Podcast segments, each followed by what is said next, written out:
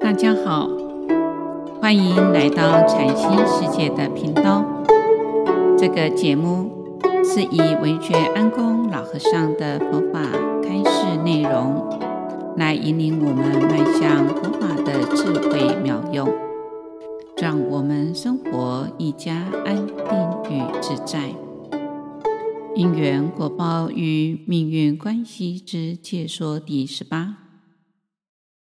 曾经有一位女居士，她的先生是上校。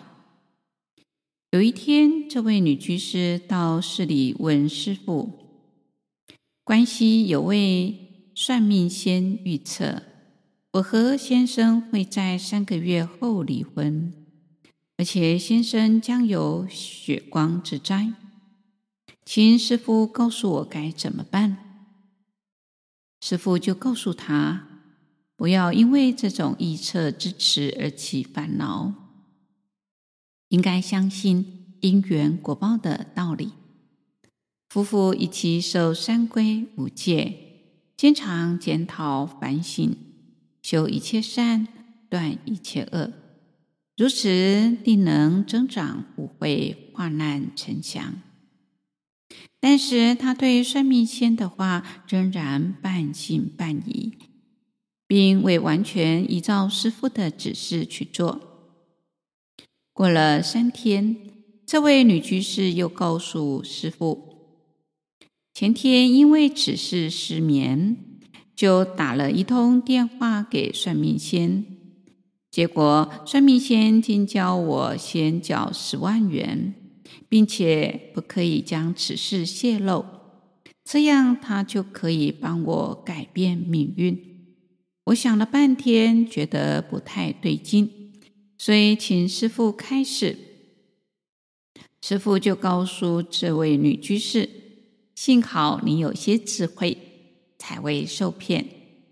希望改变命运，应于日常生活中种善因，例如为人妻者。”要将家庭、孩子照顾好，善尽自己的责任本分，种善因才有善果。经过三四个月后，这位女居士和先生一同到寺院向师父道谢。此时，女居士的先生已经晋升少将。夫妇两人也未如算命仙所预测的彼此离异。佛法说，菩萨为因，众生为果。无论学业、做人、做事，或是修行，都从因上努力，将来的成就一定步步高升。菩萨知因是果。知道因即是果，所以绝对不会离开因而另外找果。有些人等待升天堂净土，却不知道从因上努力。所谓心净佛土净，心清净了，将来的果报自然就是净土。若不从这念心上努力，则天天都在。烦恼之中，心患得患失，我慢贡高，如此不但无法成就净土的果报，将来还会堕入恶道。心即是因，因即是果，从因上关照自己，将来就越走越光明。假使每个人都能如此，家庭一定很和谐。家庭和谐，社会国家都能安宁，进一步影响了全世界能和谐安乐。佛法教人知因识果，使人具足智慧、慈悲及定力。对于个人、家庭、国家，乃至于全世界，是具有重大且正面的意义。有很多人到台湾观光，对于小小的台湾，竟然经济这么的繁荣，人心也很安定，觉得很纳闷，就纷纷前来考察。后来发现，台湾社会安定，除了由于政治、经济、教育等多方面的努力，最重要的是因为宗教发达、佛法之间普遍的缘故，人心纯净，是为社会安定的基石。所以，社会各界大多肯定佛法对心灵净化的重要。例如，有一位本是出家众的兄长，在广告公司工作，未学佛以前，抽烟喝酒，乃至于种种的坏习气都有，生活很不正常，终日醉生梦死，认为人生毫无意义。参加禅期之后，他体悟到生命是无穷尽的，整个人脱胎换骨。所有的坏习气全都戒除。他的家人原先非常排斥佛教，但是一看到佛法竟然有这么大的力量，所以后来也开始学佛了。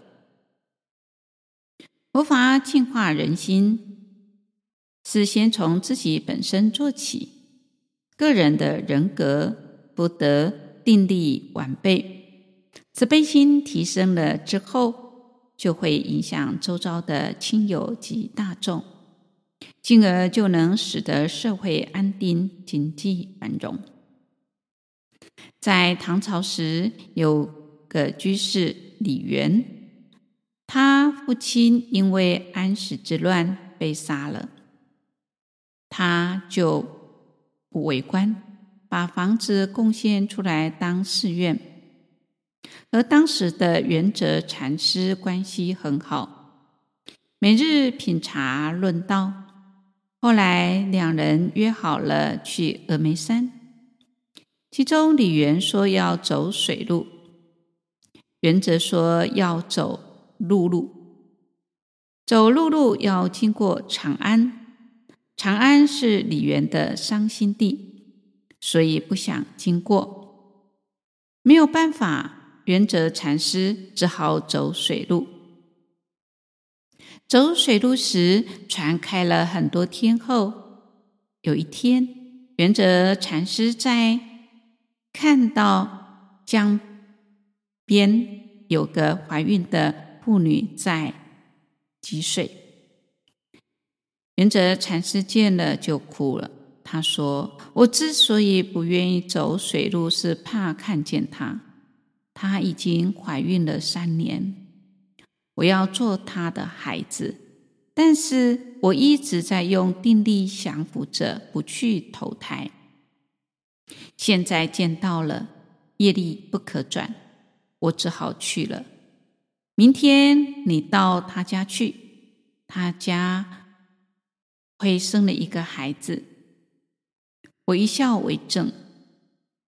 十三年后的中秋。我们在杭州天竺山相见。到了晚上，圆泽禅师果然圆寂了。李渊很伤心，按照了圆泽禅师的话，去找了那户人家，见了那个孩子，那个孩子果然对他一笑。后来，李渊再也无心游山，回到了洛阳。